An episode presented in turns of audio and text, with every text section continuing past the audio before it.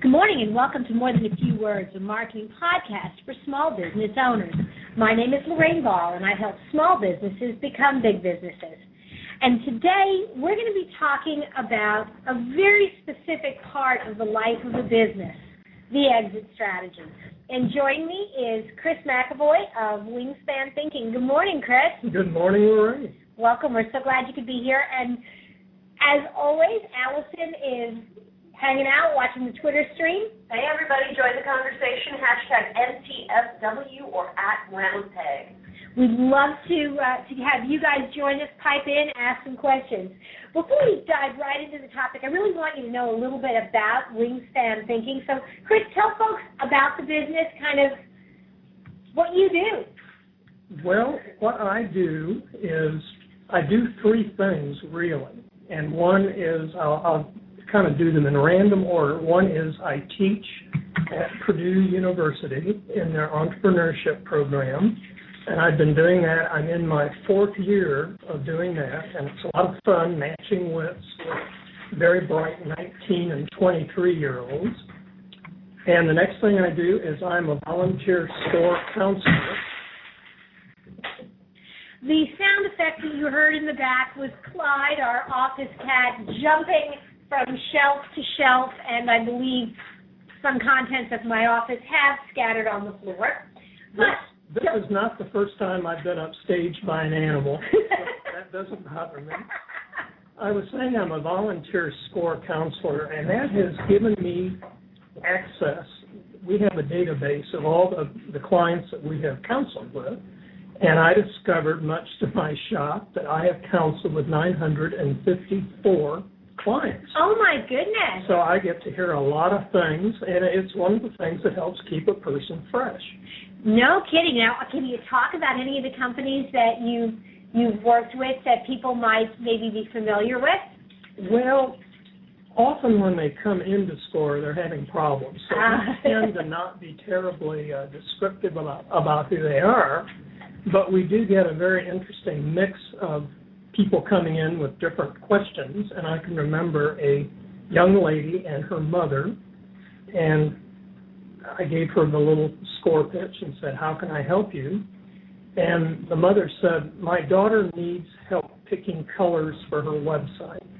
and I would have to tell you that they were sitting in front of them, absolute least capable person of offering any help for that. So we just chatted about other things. I, I think sometimes I think sometimes uh, and, and in working with small business I've seen a lot of the same things is people want one person to have all of the answers. And while I would trust you with my financial statements, I have to agree that I probably wouldn't trust you with my colors.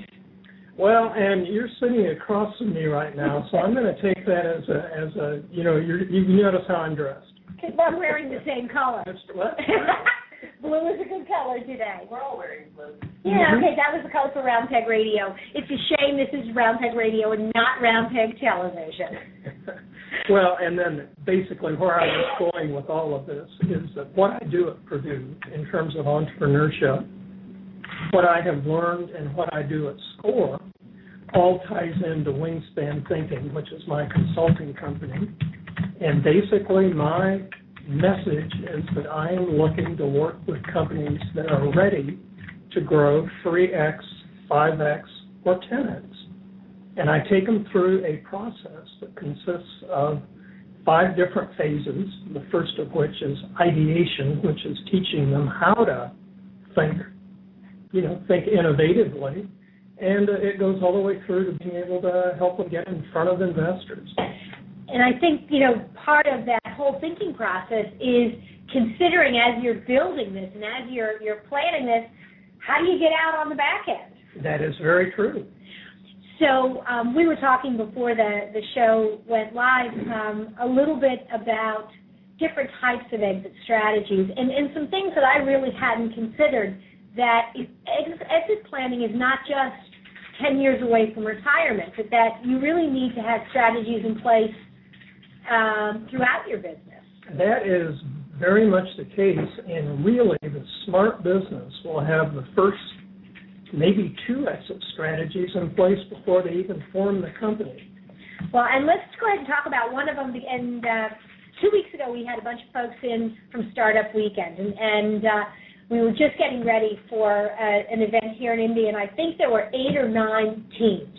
So eight or nine new businesses formed that are partnerships, and you are smiling already.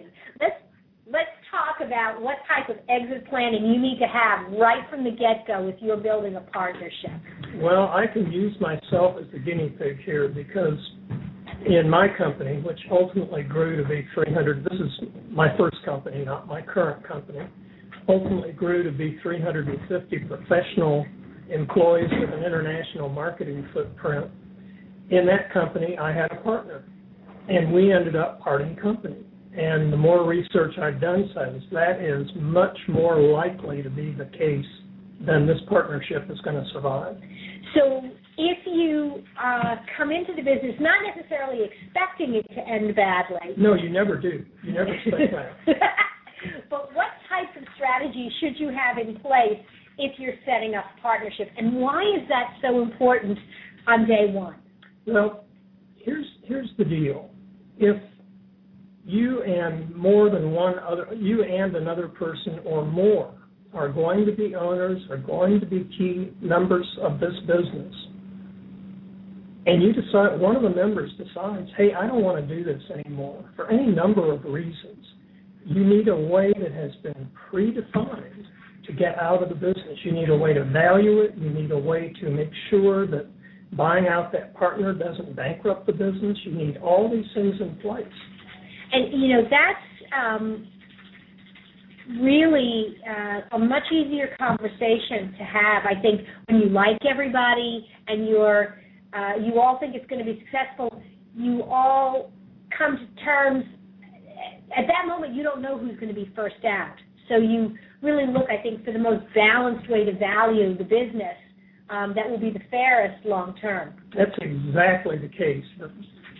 The very awkward thing you don't want is to be trying to figure out how do we value the business and we're all mad at each other. What's going to happen is you're going to make a bunch of lawyers rich. Yep. As opposed to uh, paying a very nominal fee on the front end to set up that buy-sell agreement. Um, I had a friend of mine, she went into business with four partners, so five of them, and they did that. They agreed on what was the process if they wanted to vote one of the partners out and what that partner would get. And um, as it turned out, they got rid of one partner, and then they got, and then she left the business, and she felt it was really, um, she walked out with a fair share. Mm-hmm. And exactly. and the business was able to continue, but she she certainly got um, a nice sum of money that that allowed her to set up her next business. Yeah, and that's that's really the outcome you're looking for. You're looking for everybody feeling like they've been treated fairly, and that's that's all you can ask. Okay, so now the next strategy is I am a uh, I'm a sole provider, and okay, Round Peg is a good example. This is my business. I own the business, but I have key people in place what should I have as an exit strategy? I'm planning on doing this for quite a while longer. Okay, well let me let me add one more to that before you go into business. There's another strategy you may have to think about, and that would be what happens if one of us dies unexpectedly. And you know, we all have families, and you want to make sure the family's provided for. You want to make sure the business can go on. Mm-hmm. And so it's very usual to finance a buy-sell agreement between the parties that are involved with insurance. Oh, so, uh, so that would be very much the case. Um, I bought the building that I'm in right now mm-hmm. with a partner, mm-hmm. and we had a buy-sell agreement in place. So if one of us got hit by a bus, I would not be in business with my partner's ex-wife. Exactly, exactly. And in fact, in my first company, my partner expected that if he died, I would run the company forever to the benefit of his wife. And that was just totally, it wasn't going to happen. And we didn't have that in place initially.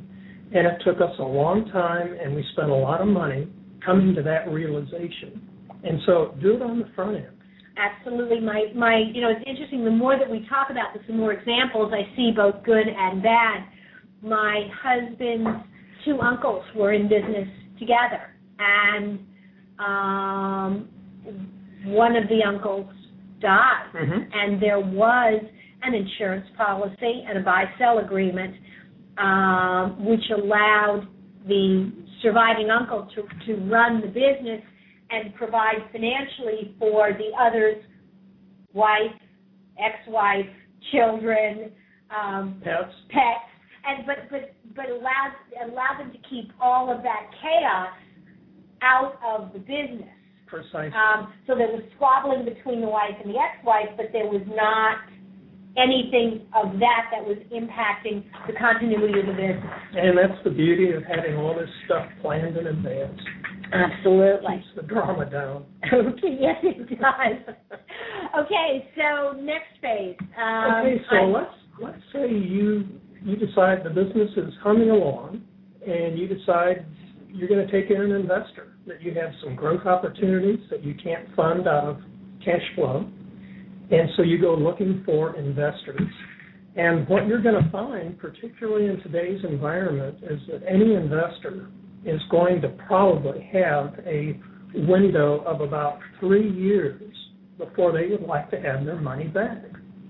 And so you will need to have an exit strategy for the investor.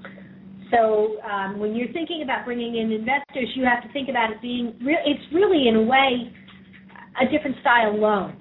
I, I mean, it's not it's not like an investor that's going to be with you forever and ever and ever. It's really like an alternative to a bank loan. It is, and it's an alternative that has pretty high stakes involved because, of course, the investor is looking for a pretty big kiss at the end, and uh, so this means you need to really think this out very carefully about how are you going to provide that, provide the return that that investor wants, and you know it it's not necessarily easy to do, but that is an exit strategy that's very important. So um, as you're looking, so so some for some of these startups that came through Startup Weekend, again, if they're looking for investors, half the trick is finding the people with the money, but the other half is negotiating a uh, an appropriate What that exit strategy. what that is called, it's a liquidity event. And when I talk to my classes at Purdue about this, Purdue has something on football weekends known as the Breakfast Club. And that's where all the bars open at 7:30 in the morning.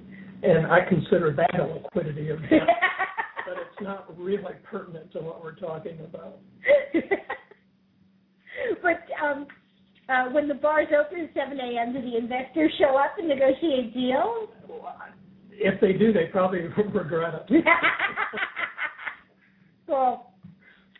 Okay. Um, anything else people should think about in terms of exit strategies for investors? Um, well, in terms of the exit strategy, I'm not sure I have anything more to offer. The one, the one thing I would throw in would be that the, the ideal situation is find an investor who brings more than money to you, who brings a Rolodex, who brings a, an expertise, somebody who can really mentor you, help you, things like that. Yeah, I um, that I've heard that a lot, um, and that's one of the arguments for why companies run to Silicon Valley.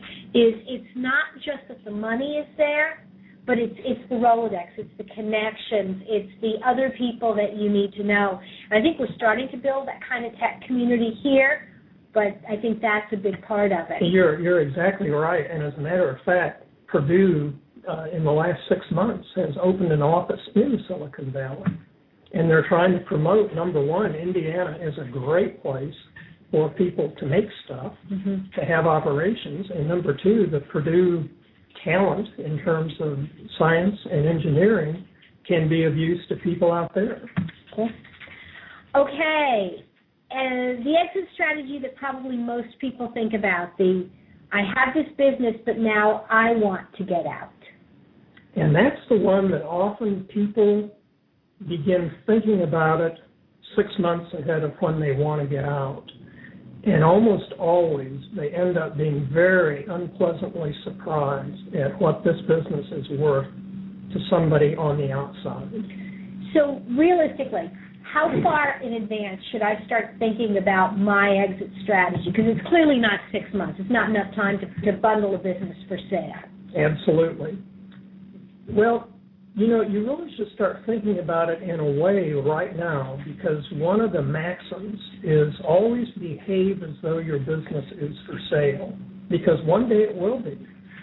And so if you run your business with that idea in mind, you won't have as much cleanup to do. But I mean, what typically happens is that somebody will think they want to sell the business, and when they they are faced with the hard reality that they are the business, that they have a lot of sloppy stuff going on inside, it could take two to three years to put it in a shape that they would really get a return. So, what kinds of things should business owners do to get their business in shape? Well, I think early in the game, go talk to some business brokers and get an idea of what the business is worth based on what similar businesses have sold for. And you know, you will be introduced to a concept of uh, what constitutes a free and willing buyer and a free and willing seller. And that's really what determines the price. That's fair market value. And so until you find somebody who's willing to pay your price or until you're willing to take what somebody else offers, you don't have anything. And so a business broker is going to kind of know where those are coming down. And I think, you know, one of the things that um, when I was spending a lot of time in the HVAC industry, the thing that had the most value was the customer list in that market. And it's not just a list of customer names, but it's accounts. How many service agreements do they have? And I guess where I would translate that is guaranteed reoccurring revenue streams. Absolutely. Absolutely. And so many businesses have an opportunity to have that and they haven't developed it. And so that when you begin looking at ways to really create assets in your business, you have such things as intellectual property, you have publications that you've done perhaps that could be sold, you have any number of things. You could have videos, you could have books, you could have just a number of things that could be turned, could be monetized. And I think, you know, um, so many of the people that have left corporate and have started businesses, and they are the business. There's nothing to sell. That's that's a very good point. And in fact, the business I'm in, that is the case. And so my own longer term growth plan is to get so busy that I have to actively find somebody to come in and help me do what I do and learn it. And if they want, take it over. I think you know that's the transition um, as I look at the difference where Round Peg is now versus where it was maybe a few years ago.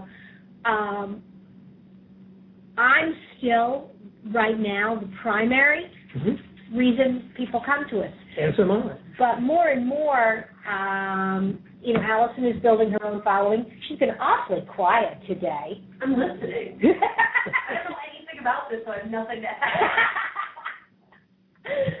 but she's taking notes over there. But I mean, really, she's got her own following. So we get clients now who come to us purely because of her expertise. And I think that's the transition, you know, in my mind, if this is going to be a business that somebody else will want to buy, whether it's my employees or someone else, it has to have a revenue stream that is independent of me. And you know, that goes back to another thing that it's easy to say and maybe hard to do. And I, I go back to my very first company, which was a software company. And one of my proudest days was after we had begun to grow and I still had my hand in the in the details of writing code and stuff like that. But one of the greatest days was when a group of the really talented programmers came to me and they had elected a spokesperson. And she said, I'm not really sure how to tell you this. And of course, that was the warning that watch out, here it comes. She said, you know, we would really appreciate it if you wouldn't get involved in the code because it really takes us a lot of time to clean it up. and you know, at first I was offended, and then I thought, wait a minute, that's what you've been wanting. You've been hiring people better than you, so let them do it. We've never had conversation. uh, well, we haven't had a conversation like that. We, we did have a conversation like that today. But you know, it, it kind of helps keep you humble, and it, it also helps you build your business. Well, I, and I think that's the thing is is um, recognizing that you can't do everything and recognizing what you're good at is, and it is the difference between being self-employed and being a business owner. Precisely. When you are self-employed, even if you have people who work for you, when you are self-employed, you're doing everything. And um, when you become a business owner, I don't design as well as Gemma. I don't write as well as Allison. And I don't have the patience to do the intricate work on web design that Joe and Peter do, and that's okay. Absolutely. Because um, the company, if the company was limited by my skill set, the company would be limited. Exactly, exactly. There are only so many hours in a day that you can do stuff. So, um, what else should I, if I want to get a business ready for sale, have marketable projects and revenue streams that are separate from me, hopefully have um, some reoccurring revenue that continues Mhm. even after I'm gone. Mm-hmm. What else? Um, what other assets add value to a business? Well, if you're in a, if you find yourself in a market that right now is a hot niche, that that is putting you in a very special position, and what that's opening you up for is somebody who who might come along and offer you silly money. I love that term. Well, it's a term that I heard a few years back at a Tech Point New Economy, New Rules presentation that is held the first Friday of every month at Barnes and Thornburg down, downtown. And they had three Indiana companies who had sold to out of state companies, uh, one of which was Baker Hill, a software company, and there were two others. And that was where I first heard that term. And what the term really meant was somebody, and one one was somebody in the medical field that bought a company called Suro Systems for over three hundred million dollars, and this company had never turned a profit. But they had a new technology that another company said, we can put that technology to work so much faster than you can. We are willing to overpay for the company. We are willing to offer you silly money. And so I've always loved that term. And my comment is that if somebody comes along and offers you silly money, you don't have to take it that you're silly if you don't look at it, because that opportunity may not come back around. And um, I have, uh, and I, I won't tell you the company, but I, I did have a friend and he had a business, um, and he was offered. In retrospect, it was silly money. At the time, he didn't think so. Um, Good he, point. He at the time he did not think it was enough because he was overvaluing one's business to its worth. The problem was that he was offered silly money at the peak of his business, and uh, the business declined. The business is still in business, but it is not making anywhere near the revenue it was generating at peak. And clearly now, no one is offering him silly money. That's that's the point. That's the point. You better look at it. Yeah. And you know, I would give you an anecdote of one of my clients that was a couple of couple of engineers, and they were approached and offered. I'm not sure they though uh, they were offered. I'm not sure it's silly, but playful money maybe. Something not quite as good, but but very nice, and it was above what they were willing to sell their company for. And I had been coaching them, and they talked about stock options. They talked about bonuses if they met their three-year forecast, et cetera. And they had a very capable buyer, somebody that they checked out, and they knew what they were doing. And the buyer said, "We really, our business model doesn't let us offer stock options, but we would be willing." if you meet your three-year goals, we would be willing to bonus you in an amount equal to the original purchase price. So they had a way to double their money. And so they were jubilant about this. And I said, well, let me see the forecast that you gave them. And I looked at it, and it was a forecast that had been put together by a couple of engineers where the world is black and white. And they had no experience in being a business five times bigger, which they projected to be in three years, and they had totally underpriced the administrative expenses of the company to the point. I mean, there are databases that will show you by percent of revenue what wages would be for a given company of that size, what rent should be. And I finally had to show them those numbers to show them how much under their peer group they would be. And I said, you can't sit there and tell me that all of these companies that make up this average are wrong and you're right. And they finally agreed. And so they changed their forecast. And if they hadn't done that, they would have been locked into a demotivating situation because they never would have made it. Never would have been. And they were smart enough to listen, and that's the point. So go get some advice. And I think that is the point: is that um, as you're looking to value in any of these in any of these situations, I think exit strategy is an area where you need an impartial third party. You do. You do. And I, in fact, I even had a client who was going to, for their valuation, the two the two people were going to go out and ask friends of theirs to just give them a value, and then they were going to average it. and I absolutely, you know, I, I threatened them if they did that. Yeah, because none of their friends have any idea. That's the point. Yeah. Exactly. Yeah, it is. Uh, it is. It is a hard, cold dose um, uh, sometimes when you find out what, what your business is worth to someone else. It is. It is. I had. It's it's like saying your baby is ugly. Yes. Nobody likes to hear that. No, but it, but it is very true. I um I actually looked at buying um one of my competitors out four years ago. And when I started looking at his financials, there were several things. One is I felt a lot better about mine. uh, I recognized it was time to raise my prices, um, but it was also a, a an interesting conversation that he didn't want to hear what the business was worth. So it's, uh, I, I think it is very much uh, getting other people to look at it. We are almost out of time. Um, any questions? Nope, we're good. We're good. Allison's been typing away, so hopefully you, uh, hopefully you guys um, have enjoyed the conversation. It is a little bit of a different topic for us, but I think one that businesses really need to be looking at. Closing thoughts, Chris.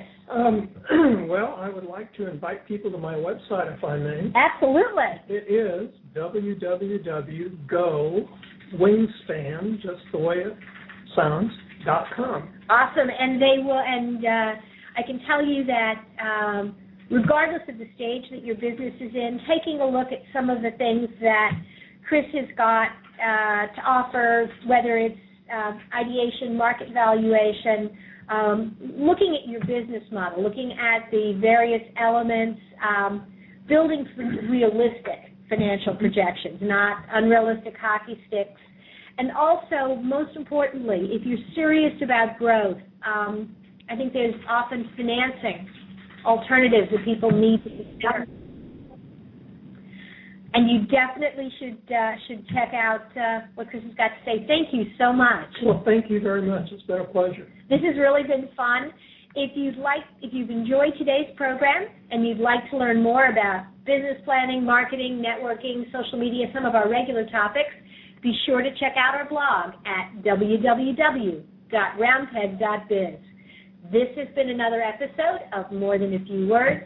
Thanks for listening.